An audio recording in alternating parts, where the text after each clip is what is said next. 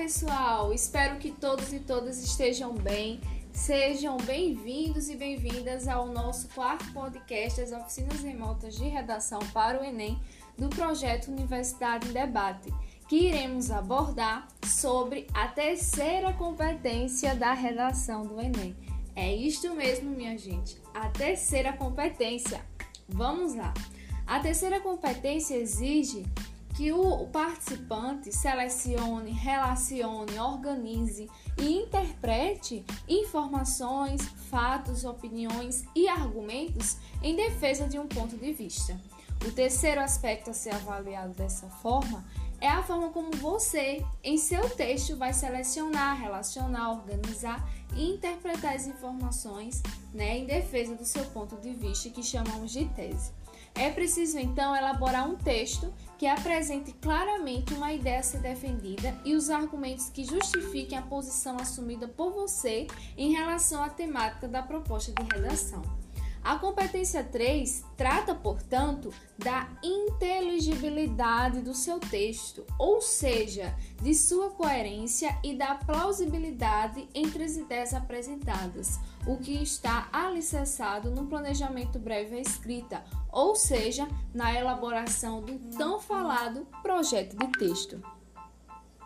A inteligibilidade da sua redação depende, portanto, dos seguintes fatores. Vamos lá: da seleção dos argumentos, relação de sentido entre as partes do seu texto, a progressão temática adequada ao desenvolvimento do texto, relevando que a redação foi planejada e que as ideias desenvolvidas são pouco a pouco apresentadas de forma organizada em uma ordem lógica. Desenvolvimento dos argumentos com a explicitação da relevância das ideias apresentadas para a defesa do ponto de vista defendido. Nesse sentido, é importante que a gente saiba o significado de duas palavrinhas, que é tão importante para o desenvolvimento né, e uma boa nota na competência 3. Primeiro, o que é a coerência e segundo, o que é projeto de texto. Então vamos saber mais um pouquinho cada uma delas. Bom, a coerência se estabelece por meio das ideias apresentadas no texto e dos conhecimentos dos interlocutores, garantindo a construção do sentido de acordo com as expectativas do leitor. Está, pois, ligada ao entendimento e à possibilidade de interpretação dos sentidos do texto.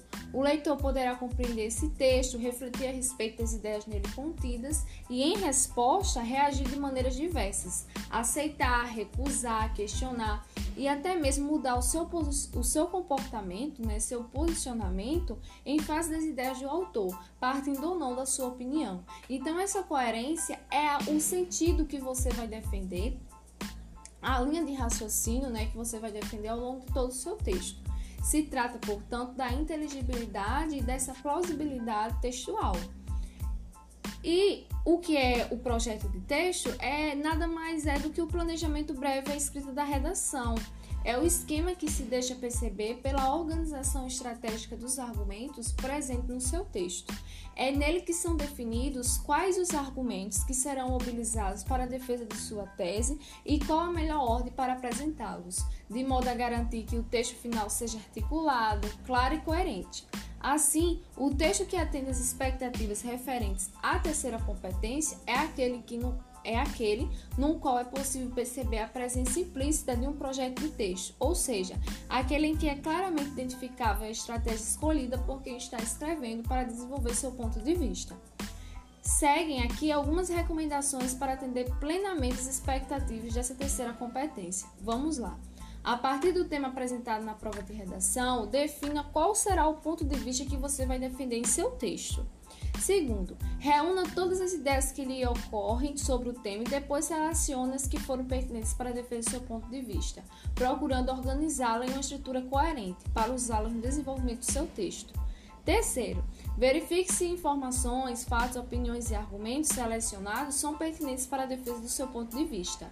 Quarto, na organização das ideias selecionadas para serem abordadas em seu texto, procure definir uma ordem que possibilite ao leitor acompanhar o seu raciocínio facilmente.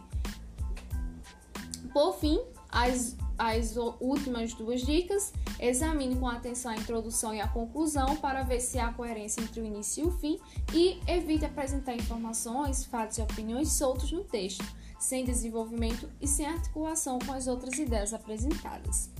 É isso, gente. Espero que tenham entendido.